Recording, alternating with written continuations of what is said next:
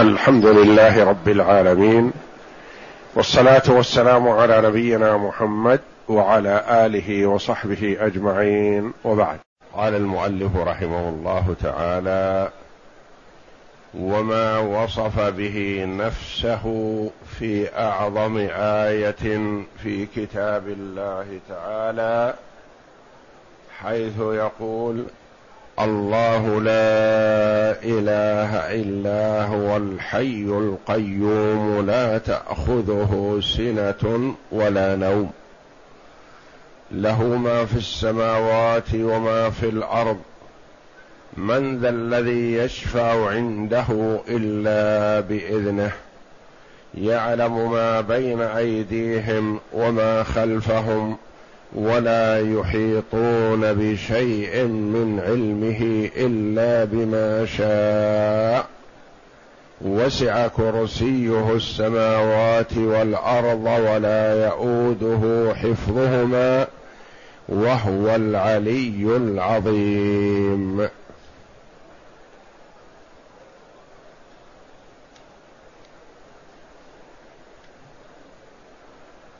يقول شيخ الإسلام ابن تيمية رحمه الله في العقيدة الواسطية وقد دخل في هذه الجملة أي ما وصف الله به نفسه ما وصف الله به نفسه في سورة الإخلاص التي تعدل ثلث القرآن. وما وصف به نفسه في آية الكرسي. أي أن أهل السنة والجماعة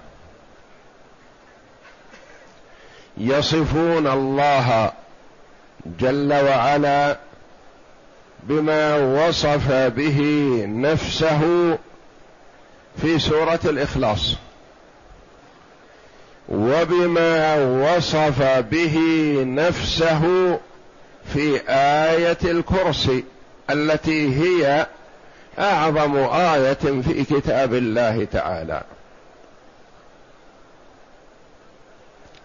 فأهل السنة والجماعة لا يخرجون عن الكتاب والسنة.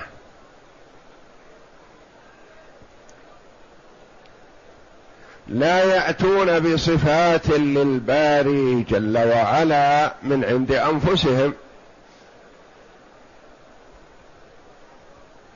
ولا ينكرون شيئا من صفاته تعالى التي وصف بها نفسه. أو وصفه به رسوله رسوله صلى الله عليه وسلم. فلا أحد أعلم من الله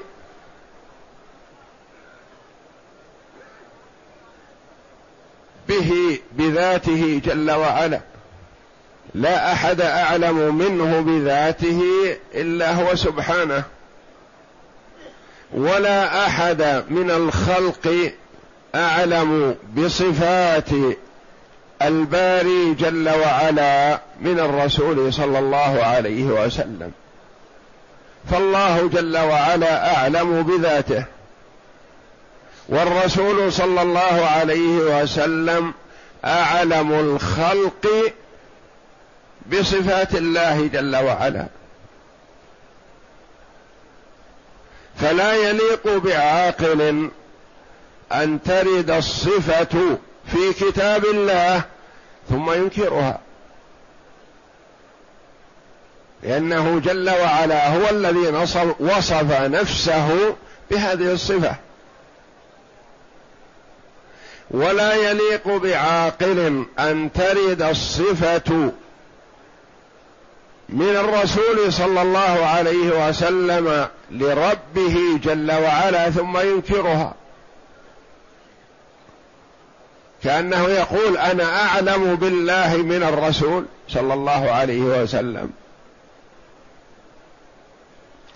والإيمان بالأسماء والصفات هو ثالث أنواع التوحيد. لا يتم إسلام المرء إلا بالإيمان بأنواع التوحيد الثلاثة.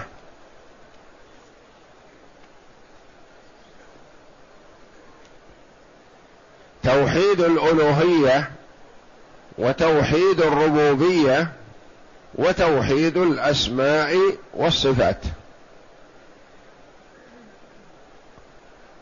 توحيد الألوهية أن نوحد الله جل وعلا بأفعالنا.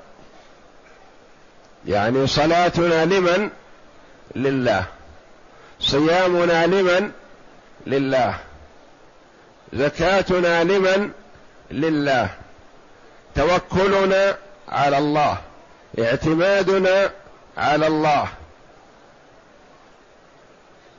رجاؤنا بالله خوفنا من الله خوف العبادة. أما الخوف الجبلي الطبيعي فهذا الإنسان يخاف من السبع ومن العدو ويخاف من المؤذيات الحشرات المؤذية يخاف من كل مؤذي. هذا جبلي ولا يلام عليه الإنسان. لكن خوف العبادة لا يصح إلا لله جل وعلا أن يكون الخوف من الله جل وعلا.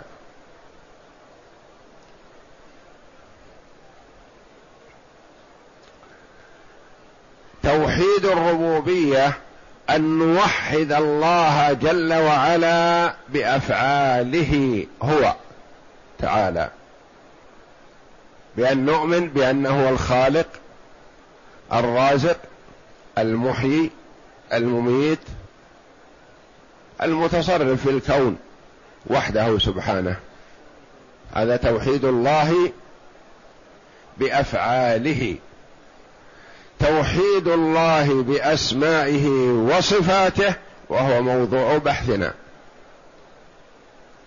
أن نوحد الله بأسمائه وصفاته. معنى نوحد الله يعني نعتقد بأن الله جل وعلا موصوف بصفات الكمال منزه عن صفات النقص والعيب وأن صفاته تعالى وأن صفاته سبحانه لا تشبه صفات المخلوقين. وصفاته تعالى تليق به وصفات المخلوق على قدره.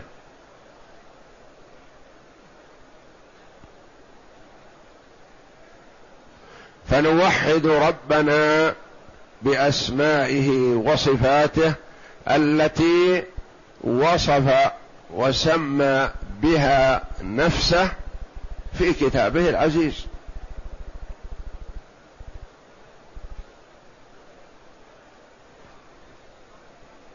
مثل ما ورد في سورة الإخلاص. قل هو الله أحد. هي في صفة الباري جل وعلا. كان أحد الصحابة رضي الله عنه يقرأ بأصحابه يصلي بهم. فكان كلما قرأ شيئا من القرآن قرأ قل هو الله أحد. معه. فقال له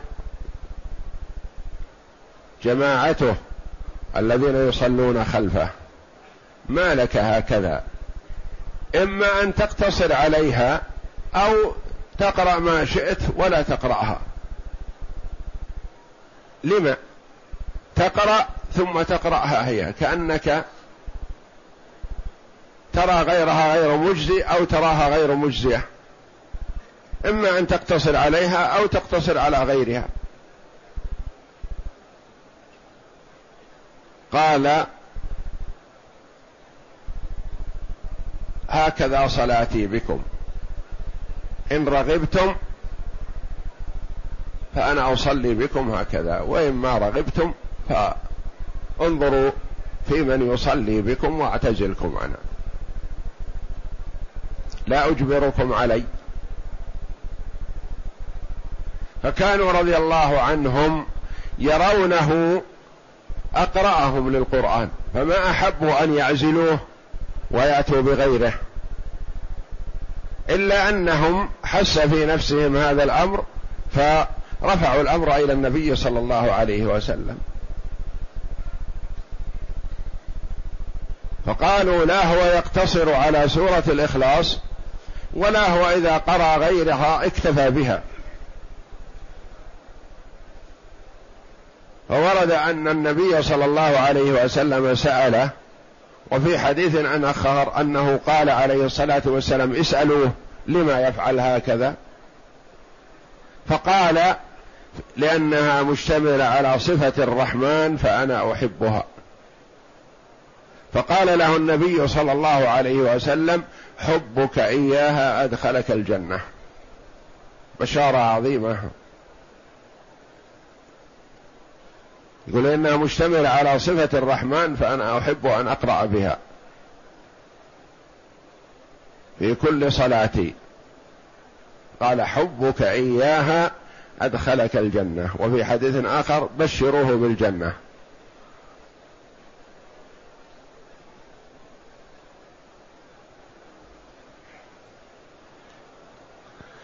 وما وصف به نفسه في أعظم آية في كتاب الله. ما هي أعظم آية في كتاب الله؟ هي آية الكرسي. وهذا يدل على أن آيات القرآن تتفاضل. هي كلها كلام الله جل وعلا. القرآن كلام الله. فالله جل وعلا تكلم به. وسمعه جبريل عليه السلام من الله فبلغه النبي صلى الله عليه وسلم. فالقرآن كلام الله منه بدأ وإليه يعود. في آخر الزمان يرفع من المصاحف ومن صدور الرجال عند قيام الساعة. لأن الساعة لا تقوم إلا على شرار الخلق. حتى لا يقال في الأرض الله الله. عليهم تقوم الساعة. في آخر الزمان يرفع الله جل وعلا القرآن من المصاحف ومن صدور الرجال فما يبقى من يعرف شيء.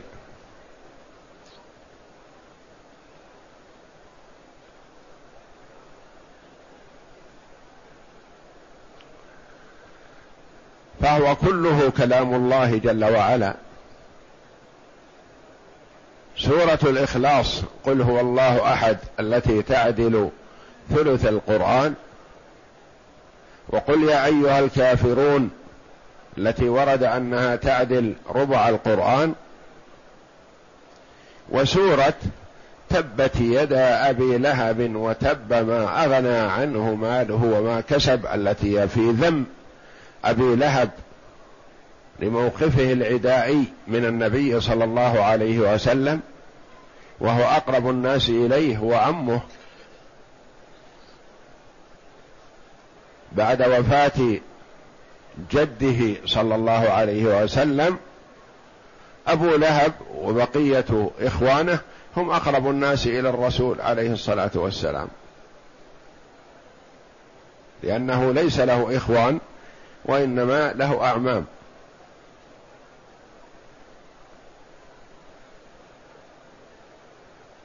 وأعمامه الذين أدركوا البعثة أربعة. اثنان آمنا به. واثنان كفرا.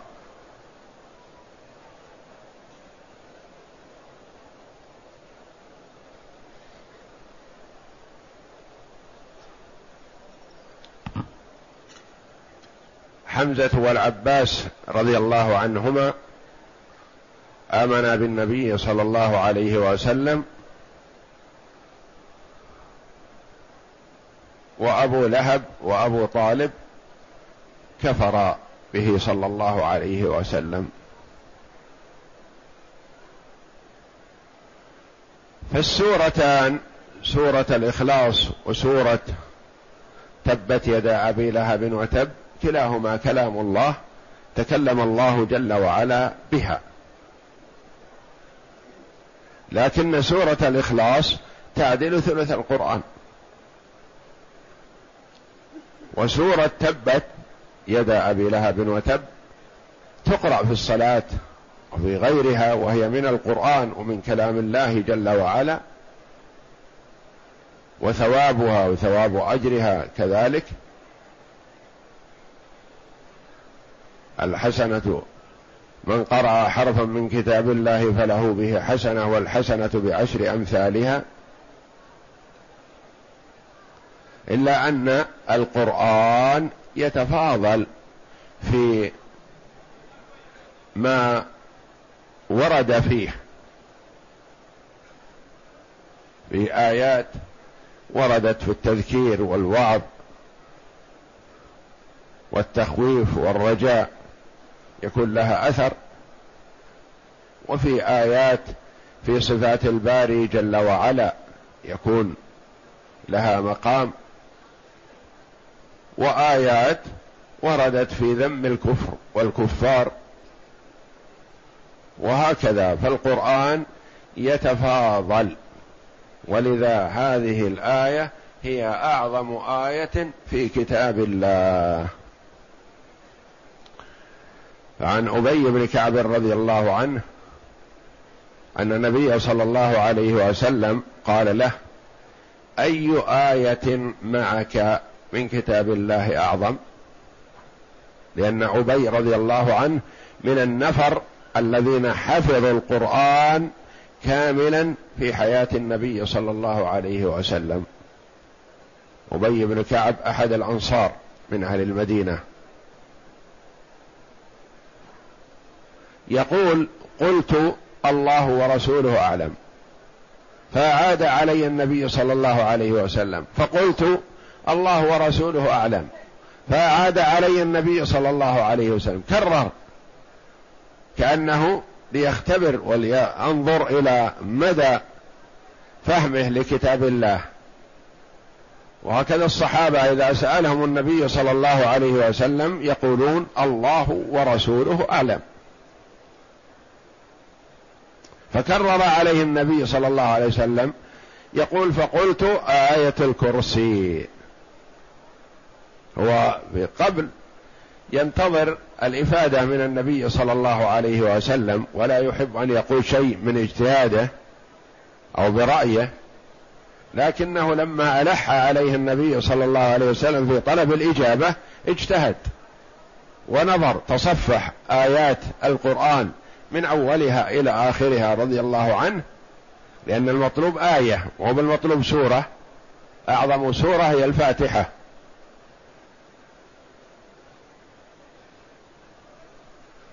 المطلوب آية فتصفح كتاب الله جل وعلا من أوله إلى آخره يقول فقلت آية الكرسي. الله لا إله إلا هو الحي القيوم. يقول فضرب النبي صلى الله عليه وسلم في صدري وقال ليهنك العلم أبا المنذر لأنه يكنى أبو المنذر رضي الله عنه. أبي بن كعب أحد الأنصار. ليهنك العلم. يعني هذا الاستنباط والإدراك منك يدل على تمكنك في العلم الشرعي وفهمك لكتاب الله جل وعلا. ليهنك العلم أبا المنذر. وهذه الآية العظيمة لها شأن عظيم. تحرس المسلم إذا قرأها في الليل حتى الصباح. تكون حارسا له بإذن الله.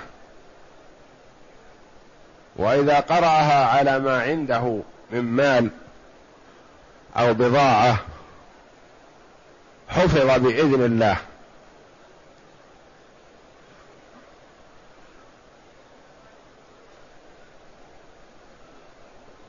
فتستحب قراءتها أدبار الصلوات. يعني كلما انتهيت من صلاة تقرأها.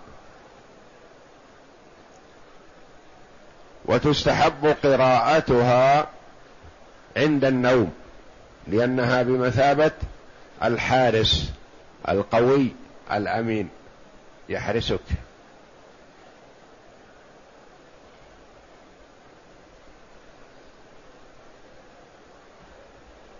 فأبو هريرة رضي الله عنه الذي وكله النبي صلى الله عليه وسلم في حفظ صدقة رمضان حتى يتم توزيعها كان يحرس هذا الطعام فيأتيه الشيطان اللعين فيحثو من الطعام يسرق فيمسكه أبو هريرة رضي الله عنه. ويعنبه ويوبخه ويقول تسرق الصدقة التي وكلني النبي صلى الله عليه وسلم بحفظها. أربطك بالعمود وأسلمك الصباح للنبي صلى الله عليه وسلم. وهو ما يدري من هو.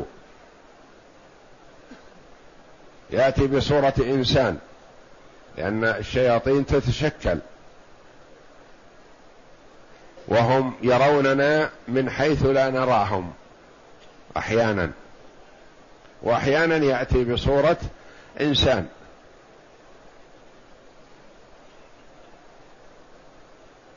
فاعتذر لأبي هريرة ووعد بأنه لن يعود وأنه فقير وأنه ذو عيال. فرحمه أبو هريرة رضي الله عنه وقال هذه صدقة للفقراء وهذا واحد منهم. فسمح له وأطلقه على أن لا يعود. ثم إنه عاد في الليلة الثانية وفعل مثل فعله السابق. واعتذر مثل عذره السابق ووعد بأنه لن يعود. ثم عاد في الليلة الثالثة كذلك. والنبي صلى الله عليه وسلم يسأل أبا هريرة في الصباح ما فعل أسيرك البارحة. يشعر أبا هريرة بأنه علم صلى الله عليه وسلم عن قصته مع هذا الآتي. فيقول يا رسول الله ذكر حاجة وفقرا وعيالا فرحمته وأطلقته. ووعد بأنه لن يعود قال إنه سيعود. في كل مرة يخبر النبي صلى الله عليه وسلم أبا هريرة بأن هذا السارق سيعود. ويعود كما أخبر النبي صلى الله عليه وسلم. وفي الليلة الثالثة قال هذه ثلاث ليال. تعد بأنك لن تعود ثم تعود. فلن أطلقك ابدا حتى أسلمك للنبي صلى الله عليه وسلم. فاعتذر وقال لأبي هريرة أطلقني وأعلمك شيئا ينفعك الله به. فأبو هريرة رضي الله عنه حريص على العلم والمعرفة. قال ماذا؟ قال إذا أويت إلى فراشك فقل اقرأ آية الكرسي فإنه لا يزال عليك من الله حافظ ولا يقربك شيطان حتى تصبح. فأطلقه رضي الله عنه فسأله النبي صلى الله عليه وسلم ما فعل أسيرك البارحة؟ فقال زعم يا رسول الله أنه يعلمني شيئا ينفعني الله به. وأخبر النبي صلى الله عليه وسلم بما قال له قال أما إنه صدقك وهو كذوب. يعني هذه علمك بالصدق وهو طبعه الكذب. طبعه الكذب لكن الكاذب يصدق أحيانا. فالعلم قد يؤخذ من ليس من أهله. فهذه حارس عظيم تحرس المؤمن. وسميت آية الكرسي لأن فيها ذكر الكرسي. وهي عشر جمل. كل جملة لها معنى مستقل.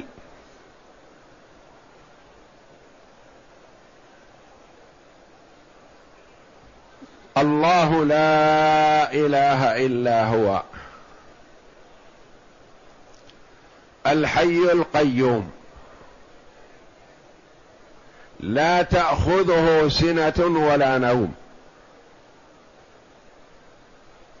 له ما في السماوات وما في الأرض. من ذا الذي يشفع عنده إلا بإذنه. يعلم ما بين أيديهم وما خلفهم. ولا يحيطون بشيء من علمه إلا بما شاء. وسع كرسيه السماوات والأرض. ولا يئوده حفظهما وهو العلي العظيم. هذه العاشرة. عشر جمل كل جملة مستقلة بمعنى مستقل.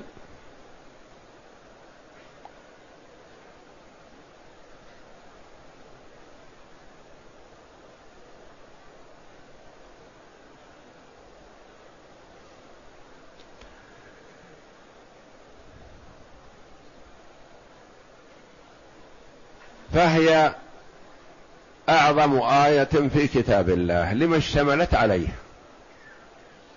لانها اشتملت على معان عظيمة. من صفات الباري جل وعلا. فقوله تعالى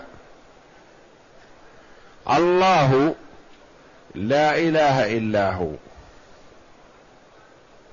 يعني المتفرد وحده المستحق للعبادة وحده.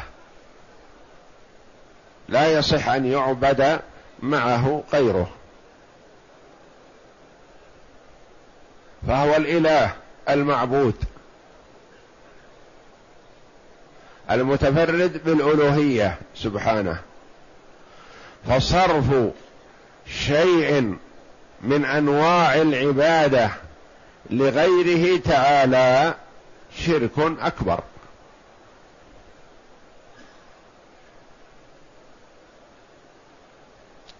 مخرج من الملة. وكثير من الناس وخاصة في هذه الأزمنة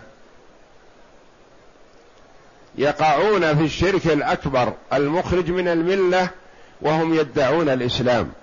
يصلون ويصومون. ويحجون ويعتمرون وهم واقعون في الشرك الأكبر لأنهم يتوجهون إلى غير الله.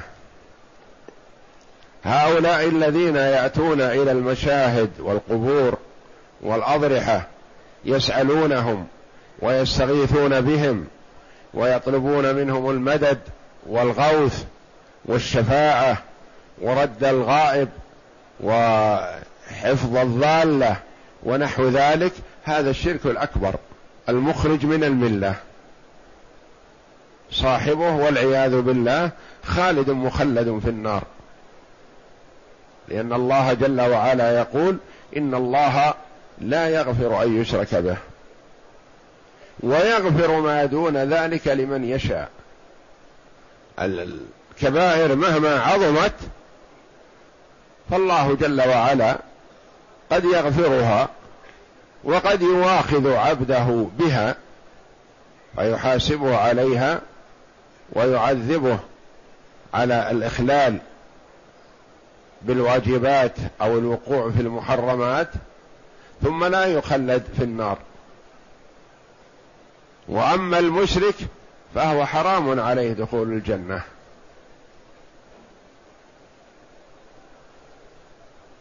لا يدخلون الجنة حتى يلج الجمل في سم الخياط. إن كان الجمل الكبير المعروف يدخل في ثقب الإبرة فالكافر يدخل الجنة.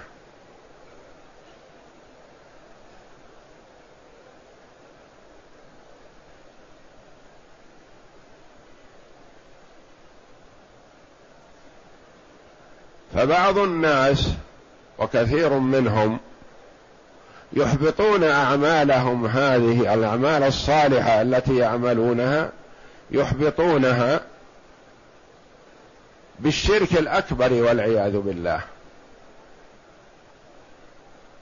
يعني التوجه لغير الله فيما هو من أنواع العبادة شرك أكبر مخرج من الملة.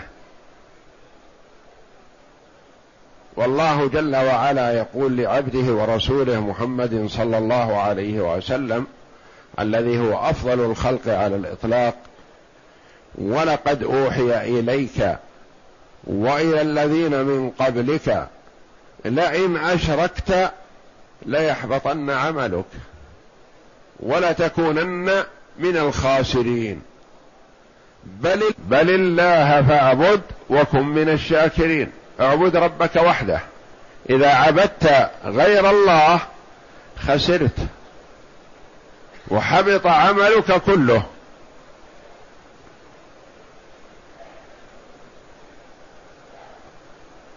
فبعض الناس يعبد الله لكن يحبط عمله هذا بعبادته غير الله.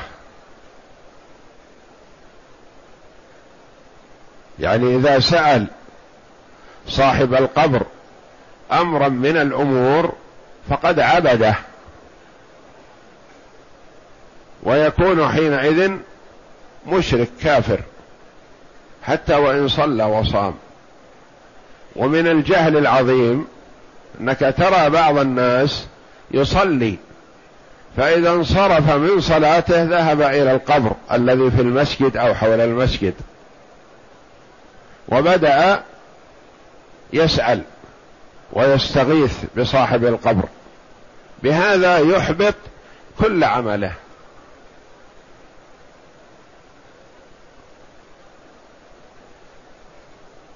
ولهذا منع النبي صلى الله عليه وسلم بناء المساجد على القبور.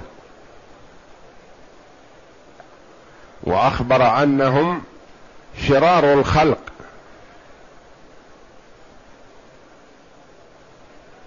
الذين تدركهم الساعة وهم احياء والذين يتخذون المساجد والسرج على القبور.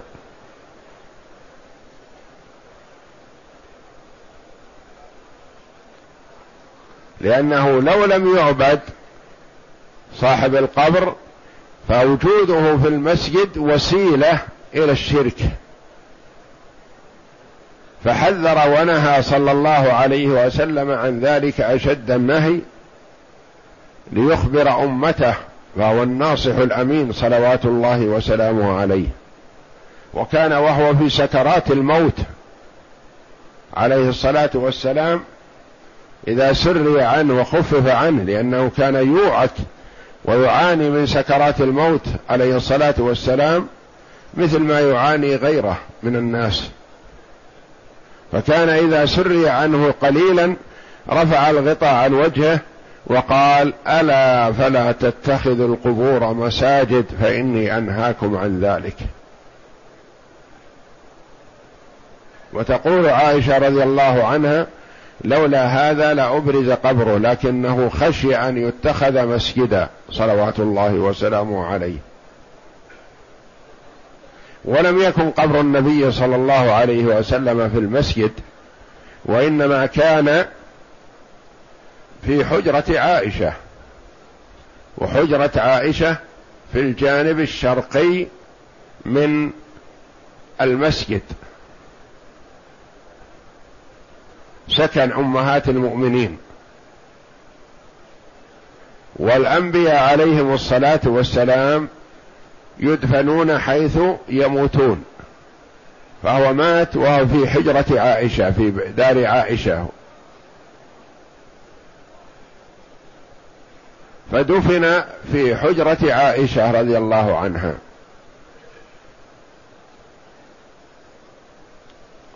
ثم إن عمر رضي الله عنه وسع المسجد النبوي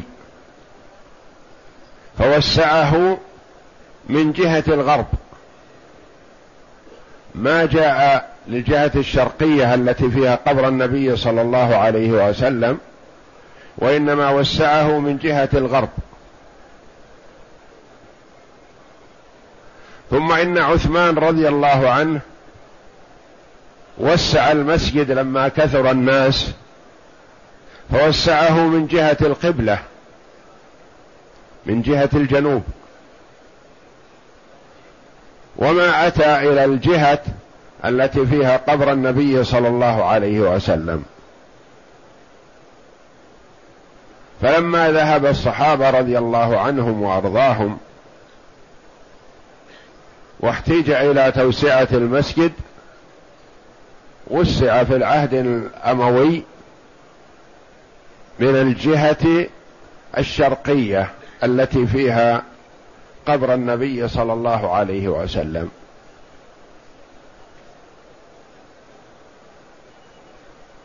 وكان عليه الصلاة والسلام يدعو الله الا يجعل قبره وثنا يعبد.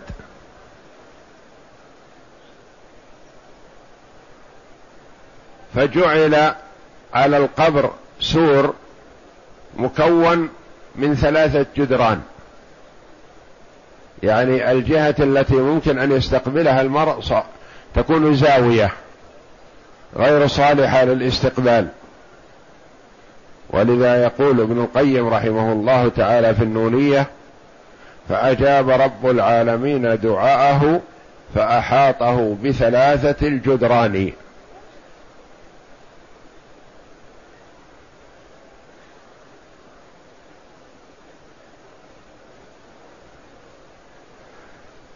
فقبر النبي صلى الله عليه وسلم لم يكن في المسجد وإنما لما وسع المسجد بعد عهد الصحابة رضي الله عنهم وأرضاهم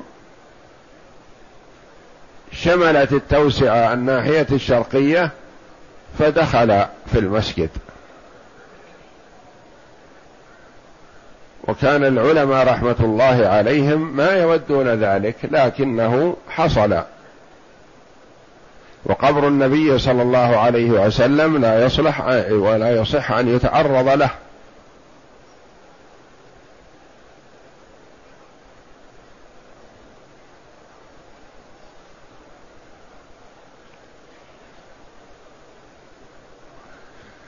فالواجب على من يريد نجاة نفسه أن يخلص لله جل وعلا العبادة. ولا يتوجه إلى غير الله. فإذا توجه إلى غير الله توجه رجاء أو رغبة أو رهبة أو خوف هلك.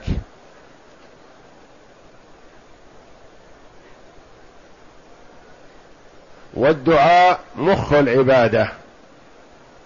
فإذا صرف المرء شيئا من الدعاء لغير الله فقد صرف مخ العبادة لغير الله فيكون كافرا حينئذ.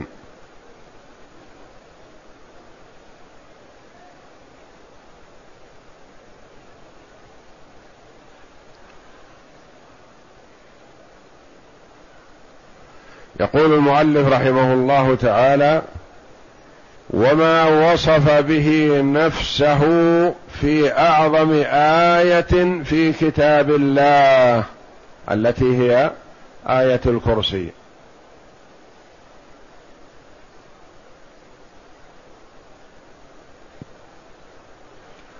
روى مسلم في صحيحه عن أبي بن كعب أن النبي صلى الله عليه وسلم سأله أي آية في كتاب الله أعظم؟ قال الله ورسوله أعلم. فرددها مرارا ثم قال أبي آية الكرسي. فوضع النبي صلى الله عليه وسلم يده على صدره وقال ليحنك العلم أبا المنذر. وفي رواية عند أحمد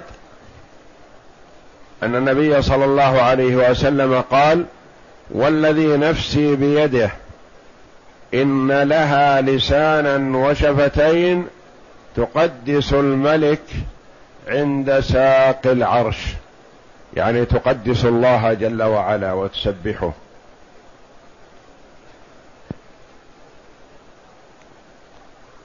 يقول فلا غرو فقد اشتملت هذه الآية العظيمة من أسماء الرب وصفاته على ما لم تشتمل عليه آية أخرى.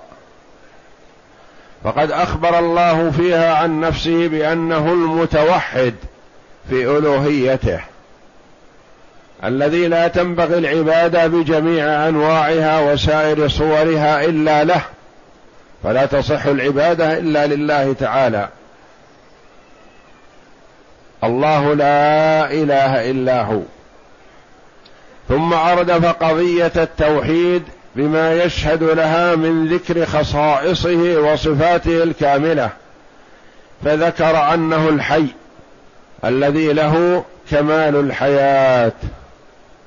لأن حياته من لوازم ذاته فهي أزلية أبدية. أزلية في القدم أبدية في الاستمرار. فهو الحي. والمخلوق يوصف بالحي. يخرج الحي من الميت ويخرج الميت من الحي. لكن ليس الحي كالحي.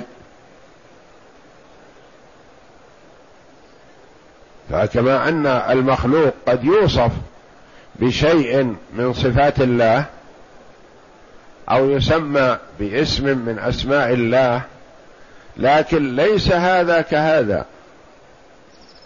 فالله جل وعلا سمى المخلوق الحي يخرج الحي من الميت وقال الله لا إله إلا هو الحي القيوم.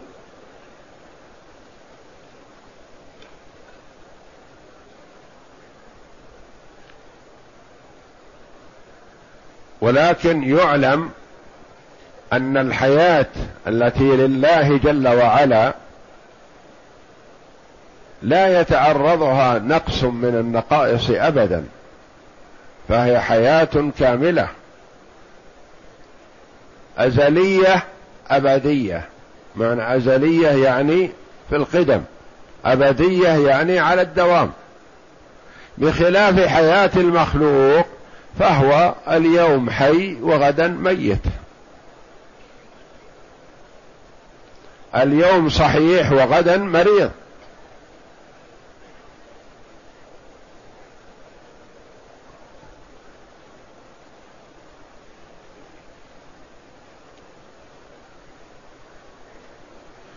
وكمال حياته يستلزم ثبوت جميع صفات الكمال الذاتية له من العزة والقدرة والعلم والحكمة والسمع والبصر والإرادة والمشيئة وغيرها. يعني ما دام أنه موصوف بالحي فالصفة هذه تقتضي صفات الكمال الأخرى كلها. ما يصح أن يكون حي غير سميع. حي غير بصير. حي غير قادر. فصفة الحياة الكاملة من جميع الوجوه تقتضي إثبات الصفات الأخرى الذاتية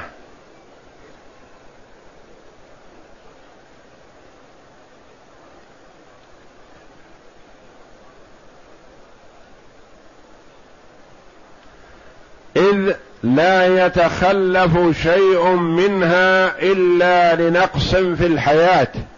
يعني لا يتخلف شيء من الصفات السابقة هذه وغيرها إلا لنقص في الحياة. فهو موصوف بصفات الكمال. ولا تكون الحياة الحقيقية الكاملة إلا بالصفات المثبتة على أكمل وجه.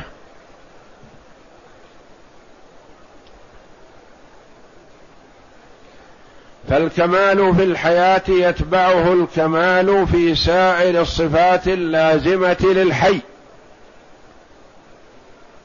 إن تخلف شيء منها فهذا نقص. والله جل وعلا منزه عن النقص. ثم قرن ذلك يعني إثبات حياته جل وعلا باسمه القيوم. الله لا إله إلا هو الحي القيوم. القيوم يؤخذ منه معنيان عظيمان. قيوم قائم في نفسه. غير محتاج لغيره. غني جل وعلا. فهو غير محتاج إلى الخلق والخلق كلهم محتاجون إليه.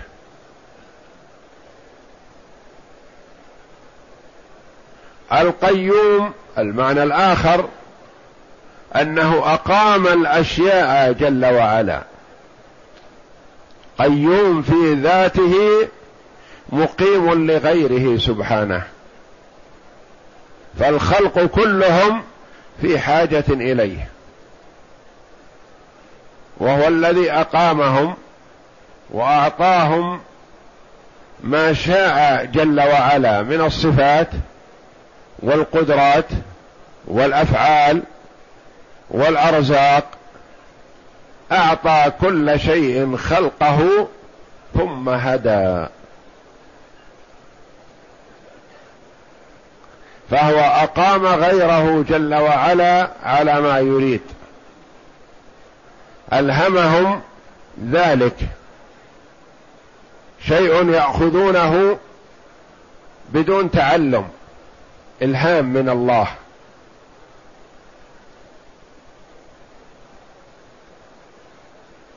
وشيء يأخذونه بالتعلم والتلقي من الرسل.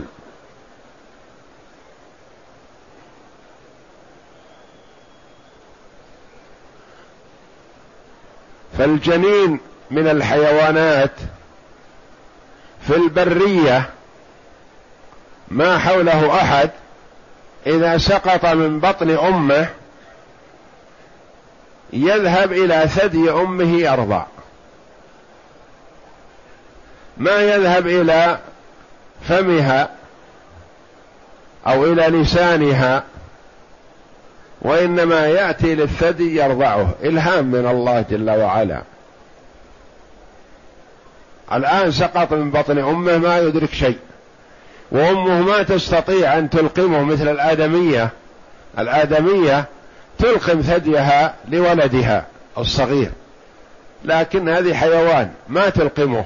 وليس لها يد تلقم بها وإنما هي واقفة عنده فيقوم ويمسك الثدي يرضعه. إلهام من الله. أعطى كل شيء خلقه ثم هدى. وورد أن هذين الاسمين هما الاسم الأعظم. وقرن الله جل وعلا بهما في كتابه العزيز بثلاث آيات من كتابه.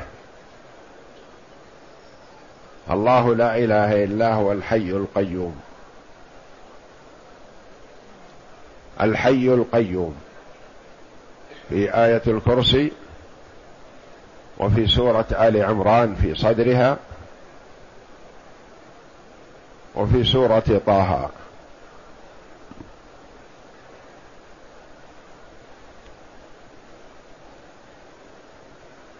لا تأخذه سنة ولا نوم. الأولة ثبوتية والثانية صفة منفية. والنفي ما يقتضي الكمال إلا إذا تضمن ضده. لا تأخذه سنة. السنة هي النعاس ومبادئ النوم.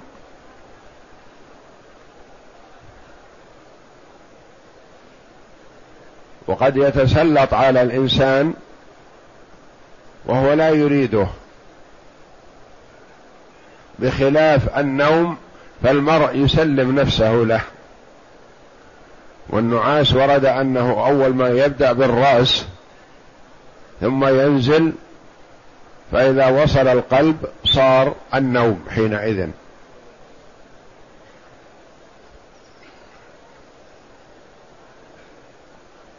لا تأخذه سنة ولا نوم لأن النوم والسنة صفة نقص. فالله لا تأخذه سنة ولا نوم. لما صار صفة نقص؟ لأن الإنسان يبي النوم. لما؟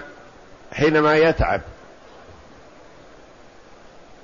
ينام ليستريح من التعب السابق وليتقوى وينشط على العمل القادم إليه. والله جل وعلا منزه عن هذا لأنه لا يتعب سبحانه.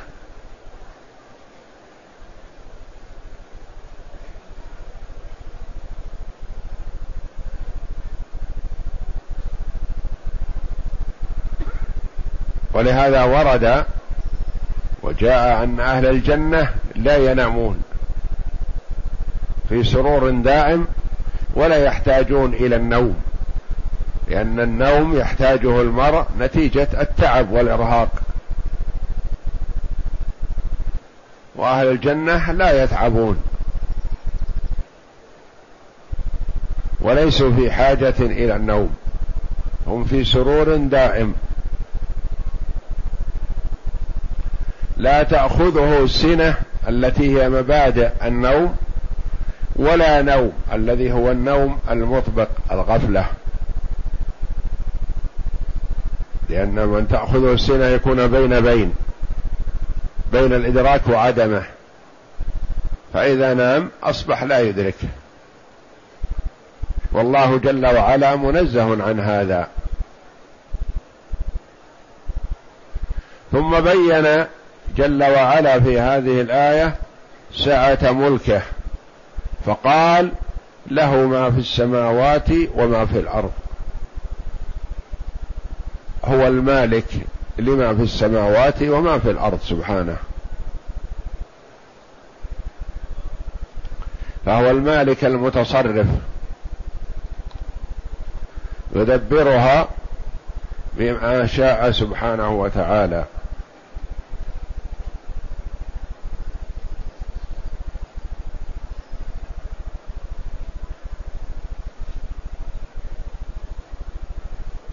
يقول رحمه الله ثم قرن ذلك باسمه القيوم ومعناه الذي قام بنفسه واستغنى عن جميع خلقه غنى مطلقا لا تشوبه شائبة لا تشوبه شائبة حاجة أصلا لأنه غنى ذاتي ثابت لله جل وعلا الغنى. وبه قامت الموجودات كلها. فهي فقيرة إليه فقرا ذاتيا بحيث لا تستغني عنه لحظة. فهو الذي ابتدأ إيجادها على هذا النحو من الإحكام والإتقان وهو الذي يدبر أمورها ويمدها بكل ما تحتاج إليه في بقائها وفي بلوغ الكمال الذي قدره لها. فهذا الاسم متضمن لجميع صفات الكمال الفعلية. الأول الحي متضمن لجميع صفات الكمال الذاتية والفعلية. والقيوم متضمن لجميع صفات الكمال الفعلية. كما أن اسمه الحي متضمن لجميع صفات الكمال الذاتية. ولهذا ورد أن الحي القيوم هما اسم الله الأعظم الذي إذا سئل به أعطى وإذا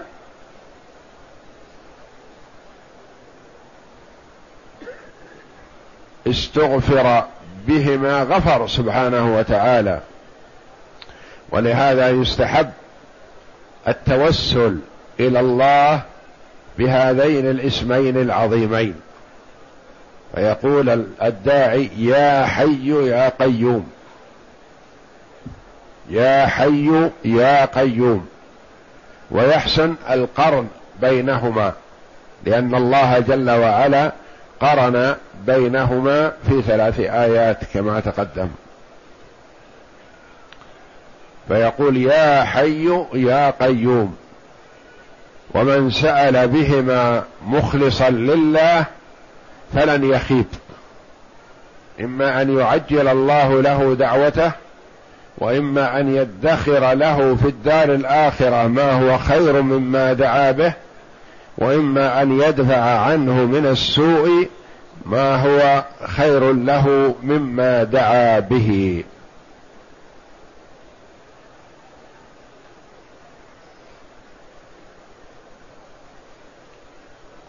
ولهذا ورد أن الحي القيوم هما اسم الله الأعظم الذي إذا سئل به أعطى وإذا دعي به أجاب. ثم أعقب ذلك بما يدل على كمال حياته وقيوميته فقال لا تأخذه أي لا تغلبه. سنة أي نعاس ولا نوم. فإن ذلك ينافي القيومية إذ النوم هو اخو الموت والنوم يسمى الموته الصغرى. ولهذا كان أهل الجنة لا ينامون ثم ذكر عموم ملكه لجميع العوالم العلوية والسفلية وأنها جميعا تحت قهره وسلطانه فقال له ما في السماوات وما في الأرض جل وعلا. ثم أرد فذلك لما يدل على تمام ملكه وهو أن الشفاعة كلها له فلا يشفع عنده أحد إلا بإذنه. من ذا الذي يشفع عنده إلا بإذنه؟ يعني لا أحد يشفع عنده إلا بإذنه. الشفاعة عند المخلوق يأتي الشافع ويتكلم بما يريد. إن قبل الشفاعة فبها وما قبلها فعلى ما يريد. لكن الشافع ما يحتاج يستأذن. أما الشفاعة عند الله جل وعلا فلا أحد يستطيع أن يشفع عند الله إلا بعد إذن الله جل وعلا للشافع. ورضاه عن المشفوع له. من ذا الذي يشفع عنده إلا بإذنه؟ لا أحد يشفع عنده إلا بإذنه.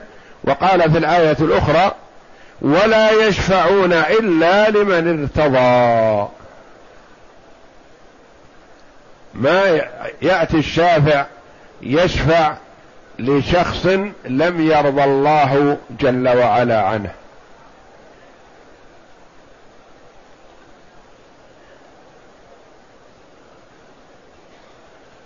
وقد تضمن هذا النفي والاستثناء أمرين. أحدهما إثبات الشفاعة الصحيحة لأن الشفاعة وردت في السنة الشفاعة شفاعتان شفاعة منفية وشفاعة مثبتة. الشفاعة المثبتة هي التي تطلب من الله جل وعلا والشفاعة المنفية هي التي تطلب من المخلوق. الشفاعة المثبتة تقول اللهم شفع في أنبياءك ورسلك وعبادك الصالحين. منين طلبت الشفاعة؟ ممن يملكها من الله. تقول اللهم لا تحرمني شفاعة أفراطي. ما تسأل الفرط أن يشفع لك وما تسأل الرسول عليه الصلاة والسلام أن يشفع لك ولا تسأل الملائكة أن يشفعوا لك ولا تسأل الأصنام أن تشفع كما يفعل كما فعل كفار قريش وإنما الشفاعة تطلب من الله جل وعلا. تقول اللهم لا تحرمني شفاعة نبينا محمد صلى الله عليه وسلم. اللهم شفع في محمدا صلى الله عليه وسلم. اللهم شفع في أنبياءك ورسلك. اللهم شفع في عبادك الصالحين. هذه شفاعة تطلب من الله وهي واردة في السنة.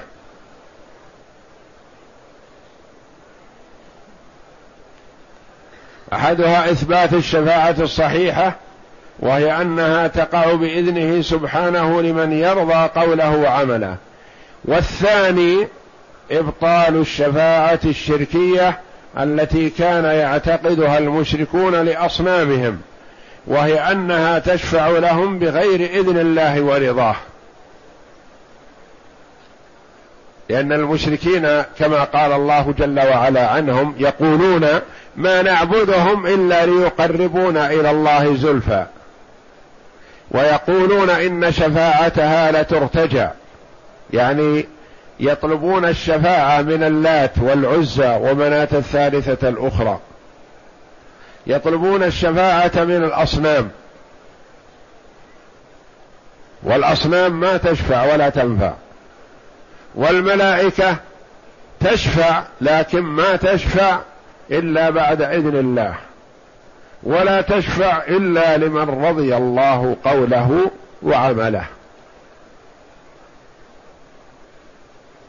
رضي الله قوله وعمله بالإخلاص لله بعبادة الله وحده وإلا فقد يقع في الذنوب والكبائر لأن النبي صلى الله عليه وسلم قال شفاعتي لأهل الكبائر من أمتي اللي يشهدون أن لا إله إلا الله وأن محمد